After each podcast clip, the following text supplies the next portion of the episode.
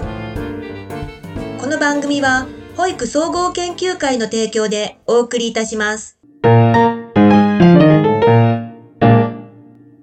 えーそれでは皆様、こんにちは。えー坂崎トピックスでございます。ちょっとあの、私、音楽家に関わらず声帯を壊していまして、実のことを言うと、ほとんど、えっ、と、声がちゃんと出ませんので、堪忍してください。えっ、と、今日はまず、あの、えっ、と、6月7日に、えー閣議決定されました、経済財政運営と改革の基本方針2022、まあ、いわゆる骨太方針というものについて、私たちのこの保育に関することについて抜き出しながら話をしていきたいと思います。手元に資料がないとなかなか、えー分かりにくいわけでありますけれども、えーと、保育がどういうふうに書かれているのかということを今日は、えーと、皆さんと一緒に確認をしていけたらなというふうに思っています。えっと、今回のいわゆるその骨太方針ですが、私たちは、えっと、2の新しい資本主義に向けた改革の2、社会課題の解決に向けた取り組みというものの中にあります。え社会課題の解決に向けた取り組みとして4点あり、民間による社会的価値の創造、えー、括弧2が包括社会の実現、3点目が多様化、地域活性化の推進、4つ目が経済安全保障の徹底というふうになっています。この中に、えー、括弧に包括社会の実現という中に、一番最初に少子化対策、子ども政策、えーまあ、他に女性活躍、共生社会づくり、孤独孤立対策、えー就職氷河期世代支援というものがあるわけですが、その中の、えー少子化対策、子ども政策を中心に少しお話をしていきたいなというふうに思っています。まあ、あの、皆様方大体同じようなことですけれども、えっと、今までの長い、こう、1年ぐらいの流れを考えると、子ども家庭庁の創設とか、ライフステージに応じた総合的な取り組みの推進、えっと、日本版 DBS の導入、子どもの貧困解消、児童福祉法が改正された円滑な施行、特に一番大事だと思いますけども、えー子ども政策については必要な政策を体系的に取りまとめて充実を図るということと、必要な安定財源を社会全体での費用負担のあり方を含め広く幅広く検討するということが、まあ、基本的に言うと書かれているということになります。少しずつ、えっ、と、書かれている内容を、えー文章として書かれているところを紹介していきたいと思います。えー、括弧2の包括社会の実現の中で、出生希望率、まあ、希望出生率ね、えーの1.8の実現に向け、えー少子化社会対策大綱に基づき、えー皆様方分かっていると思いますけれど、いわゆるライフステージに応じた総合的な取り組みの推進、結婚、新生活立ち上げ時の経済的負担の軽減、まあ、出会いの場、えー妊娠前からの、えー妊娠、出産、子育て期にわたる切れ目のない支援の充実ということになります。私たち、えー保育に直接関わる言葉としては、新子育て安心プランの着実な実施や、病児保育サービスの推進、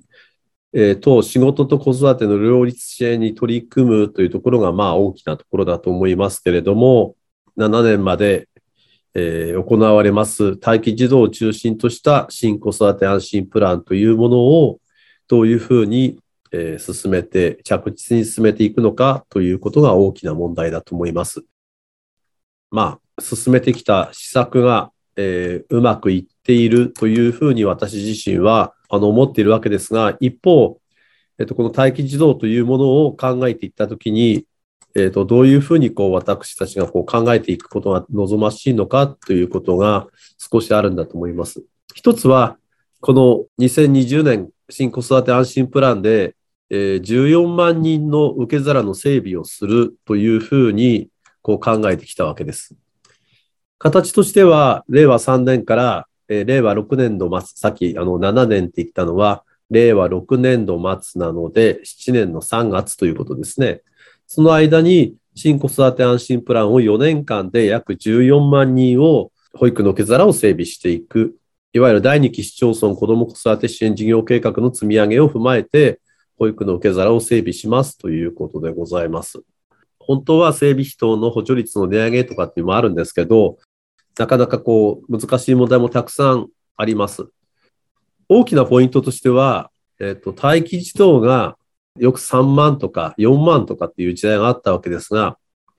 令和3年4月の待機児童数は5634人、対前年比で6805人の減ですから、3年連続で最小になっています。8割超の市区町村、え、1429カ所で待機児童を解消している。待機児童数が50人以上あるところは、自治体として実は20の自治体しかないっていうことになっているんです。ですから、いろいろと新型コロナウイルス感染症の収束後、どういうふうにこう考えていくのか分かりませんけれども、こうマッチング支援の促進とか、幼稚園の空きスペースなど、あらゆる子育て支援を活用して行うと言ってるわけですから、そうやって考えていくと、この5634人がゼロになるということではありませんが、先ほどちゃんとした数字言いませんでしたね。平成29年の4月に26,081人でした。それが令和3年4月で5634人ということですから、随分こう減っている。まあ、ある意味では、この新子育て支援安心プランの数値に向かって随分進んでいるということになります。で、私が何回も話をしているように、え、ー、と、保育所の利用児童数のピークは令和7年となるというふうに見込みが厚労省で言われていますので、あの、この新子育て安心プランをあともう少しのところなので着実に進めていきたいというふうにこう、まあ、書かれているということであります。一方、えー、今回の骨太方針には少し、えっ、ー、と、昨年の人口減に関わる話の中に出てきたようなこともですね、たくさん出ています。えっ、ー、と、少し、え中略して真ん中のところあたりを呼ぶんですけど、すべての子供に安全安心に成長できる環境を提供するため、教育保育施設等において働く際に性犯罪歴等についての証明を求める仕組み、これが先ほど話をした日本版 DBS の導入、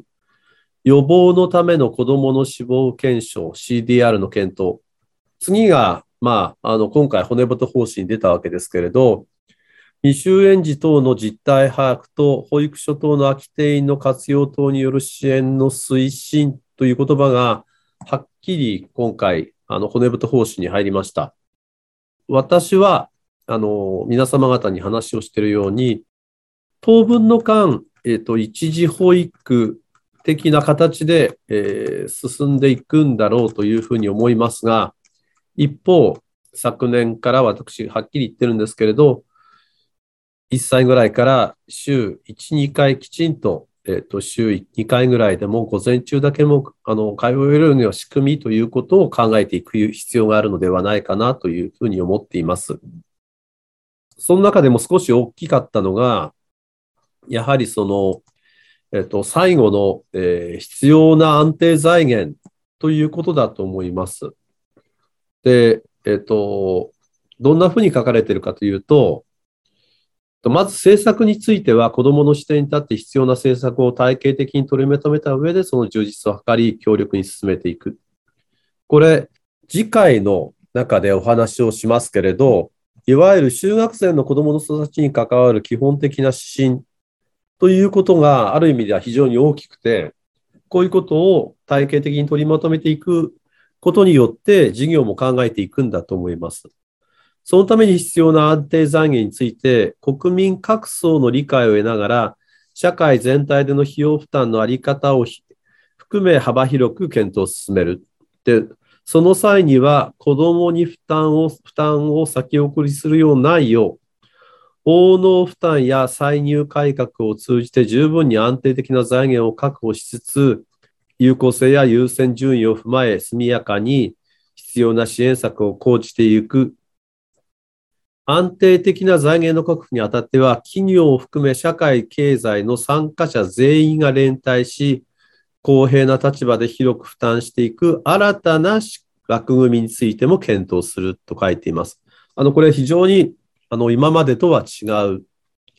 企業を含め社会経済の参加者全員が連帯し、まあ、児童手当教室金ぐらいまでのところはわかりますけども、公平な立場で広く負担していく新たな枠組み、例えばま社会保険のようなものを考えるのかもしれませんけれど、そういうことが述べられているということは非常に大きなことであります。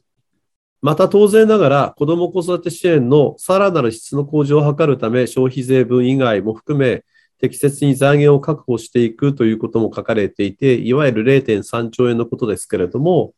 こういうことも書かれています。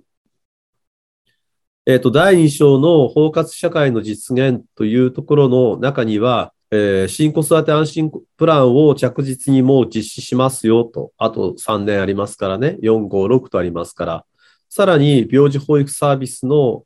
推進と仕事、仕事と子育ての両立支援に取り組む、また、未就園児の実態把握をするということと、保育所等の空き定員の活用等による支援の推進をするのだということ。また当然ながら、えっ、ー、と、子供の視点に立った必要な政策を体系的に取りまとめるということとともに、必要な安定財源に関しては、新たな枠組みについても検討していく。もちろん0.3兆円のことも忘れないというふうに、私はこの包摂社会の実現というところで書かれているものについて思っています。しかしながら、あの、ここの場面以外にも、実は子供に関わることが書かれているところがあります。例えば、えー、第4章の中長期の経済財政運営。これの2の持続可能な社会保障制度の構築の中には、えっ、と、仕事と子育てを両立できる環境を整備するために必要となるさらなる対応先について国民的な議論を進める。その後なんですけれど、保育者のことだと少し思うんですが、公的価格の費用の見える化を行った上で、えー、職種ごとに仕事の内容に比して適正な水準まで賃金が引き上がり、必要な人材が確保されること等を目指して、現場で働く方のさらなる処遇改善に取り組んでいくというふうに、第4章の中長期の経済財政運営の中の2で書かれています。さらに、5の、この第4章の5には、経済社会の活力を支える教育研究活動の推進というのがあるんですけど、その中に2つあって、1つは多様な子どもたちの特性や少子化など地域の実情等を踏まえ、誰一人残さず可能性を最大限に引き出す学びを通じ個人と社会全体のウェルビーイングの向上を目指すという、まあ、多様な子どもたちの特性とか少子化とかということ、誰一人残さずというのがですね、経済社会の活力を支える教育研究活動の推進に書かれているほか、あの、私たちが、えっと、今、注視をしています、文科省の接続プログラムなんかにありますことも念頭にあるのかもしれませんが、学びの基盤的な環境整備を進める非認知能力の育成に向け、幼児期及び幼保障接続期の教育ポツ保育の質的向上、幼児期及び幼保障接続期の教育ポツ保育の質的向上、豊かな感性や創造性を育む文化芸術、スポーツ、自然体の体験や読書活動を推進するというのがあって、ここに、えっ、と、幼児期、また幼保障接続期の質的向上というのが書かれています。第4章の中長期の経済財政運営の中では、えっ、ー、と、職種の処遇改善をしていくということや、誰一人残さないっていう可能性、ウェルビーイングの向上を目指すというとともに、幼児期や幼保小接続期の質的な向上を推進するというふうに書かれています。他に、実は、えっ、と、先ほど1、2、3、4ってあるんだと言いましたけれども、えっ、と、3の新しい資本主義に向けた計画的な重点投資という場面があって、そこのところに保育士に関わることがたくさん出てきます。3の新しい資本主義に向けた計画的な重点投資っていうのがあるんですけれど、えっ、ー、と、1の人への投資の分配、括弧1、賃金引き上げの推進というところに、丸3っていうのがあって、介護、障害福祉職員、その次に保育士等の処遇改善のための公的価格のさらなる見直しというふうに書いています。で、その後に介護、障害福祉職員、保育士等やコロナ担当になっている看護師等の収入を3%程度引き上げる措置を講じた介護、障害福祉職員、保育士等の今後の具体的な処遇改善の方向性については、公的価格評価検討委員会の中間整理を踏まえ、職種ごとに仕事の内容にして適正な水準まで収入が引き上がり、必要な人材が確保されると、されるかといった観点から検討するというふうに書かれていて、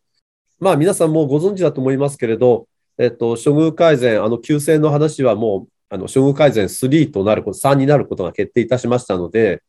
この、えー、3%程度に引き上げたのはさ、あの、今の2月ですけれど、やはりその職種ごとに、えっと、適正な水準まで収入を引き上げる、必要な人材が確保されるといった観点から検討するって書かれているのは、今回初めてかもしれません。また、同じ新しい資本主義に向けた計画的な重点投資の中の括弧4、子ども、現役世代、高齢者まで幅広い世代の活躍を応援というところがあるんですけど、この中に安定的な財源を確保しつつ、以下の取り組みを進める。まあ、えっ、ー、と、安定的な財源を確保しつつですからね、なかなかなんですが、一つ、子ども庁の、え、ー、と、創設の中にこういうことが書かれています。子ども施策を我が国、社会の真ん中に添えて、様々な課題に子どもの視点に立って適切に対応し、縦割りを排した行政を進めていくための司令塔して、司令塔として子ども家庭庁を来年4月に創設し、次これです。幼稚園、保育所、認定こども園の教育、ポツ、保育内容の共通化等を進めていくというふうに書かれていて、子ども家庭庁の創設の中で、えー、幼稚園、保育所、認定こども園等の保育内容の共通化を進めていくっていうふうにま書かれています。一本化にするとか、そんなふうには書かれていません。一方、丸2のところに、保育放課後児童クラブの充実の中に、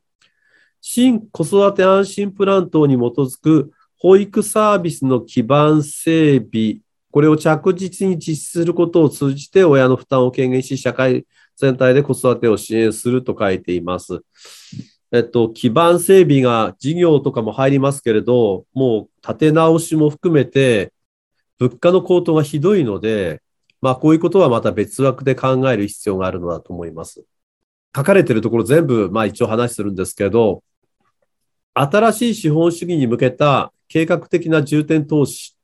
この1のところにはですね、えっと、先ほど話をした、えっと、待機児童の早期解消を目指して2024年度末まで約14万人の保育の受け皿を整備するというふうにも書いていますし、保育所の新設開始を支援するとともにって書いてるんですね。支援するっていうのは、この、相当こう支援しないと厳しいですね。保育人材の確保に向けて保育士を目指す学生に対する学費の貸付等を行う。その後に病児保育事業、乳幼児の一時預かり事業、保育コンシェルジュ等の運営及び施設整備を支援する。利用負担の軽減のため、企業指導型のベビーシッターの利用者支援も行うというふうに書かれていて、このぐらいが大きな骨太方針の中に、えーと、書かれたものです。えっ、ー、と、以前の骨太方針にこんなに保育に関わることって書かれていることがないので、その意味では、まあ良かったのではないかなと思いますし、昨年あの0.3兆円久しぶりに復活しましたけれども、今回もちゃんとそういうことが書かれています。あの、追加でお話をするんですけれど、えっ、と、規制改革の実施計画も個別分野の取り組みとしてなっています。保育所及び保育所のあり方の保育の質の向上の中で、え、ー、と、厚生労働省が令和3年4月に制度の見直しが行われた短時間保育士の活用について、え、ー、と、制度見直し後の短時間保育士の活用状況を把握し、必要な対応について検討を行い結論を得るということについては、えっ、ー、と、結論を得ていると。で、ちょっとあの B の方なんですけど、保育所に関する効果的な第三者評価が全国的に行われるよう、都道府県等による指導監査と異なり、保育の質を一層高めるために行われるといった制度の意義や位置づけの周知を含め必要な措置を講ずるということに関しては、まあ、結論を得速やかに措置をしたらどうかということが出ています。第三者評価については、これだけ行われないことについて批判があるわけですけど、これだけ行われないということはどういうことかということについて私は本当はこう話したいことたくさんあるんですけれど、まあちょっと、えー、規制改革実施計画と違う意見を言うわけですが、もともとこの、えっと、効果的な第三者評価というものはどういうものなのかというところからもう一回考え直さないといけないんではないかなというふうに思ったりもしています。同じ規制改革実施計画としては、看護婦の人材の活用による、えっと、待機児童解消の促進があってですね、えっと、これはちょっと、えっと、皆さんよく見ておいてください。0歳児が4人以上在籍する保育所及び認定こども園において、看護師等を1人限り、1人に限り保育士とみなすことができる措置に関して、保育士と看護師等が相互にフォローする体制を確保しつつ、同一の場所で合同で保育に当たること、看護師等が乳児保育に関する知識を有するものであること等を要件として、0歳児の在籍人数を問わないような措置とすることについて、令和4年度中にできるだけ早期に所要の措置を講ずると書いています。えっと、簡単に言うと、4人以上いたら看護師さんが1人いると、そこを保育士の換算にするんだけれど、えっと、今回のこの規制改革で言うと、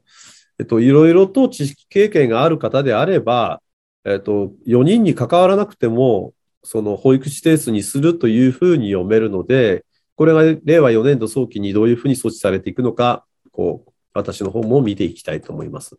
まあ、もう一つあって、地域限定保育士の資格の付与する特例措置、え、ー、と、多様な法人を地域限定保育士試験の、え、ー、と、指定試験、あの、試験機関として活用可能とする特例措置の全国展開について、まあ、あの、全国的、こういうことについては、今年は、えっ、と、中間的な議論を整理するということになっています。骨太方針が、まあ、これだけあるわけでありますので、ちょっとまあ、最後に少しだけ、えー、財源確保の話をして終わりたいと思いますけれど、昨年の、やはりこれらを進めていく、子ども家庭庁も含めて、今後進めていくためには財源の問題を避けて、え、いけない。そして、先ほど皆さんに少しお話をしたんですけれど、去年の令和3年12月21日閣議決定で子ども真ん中社会を目指す子ども家庭庁の創設の中の基本指針に、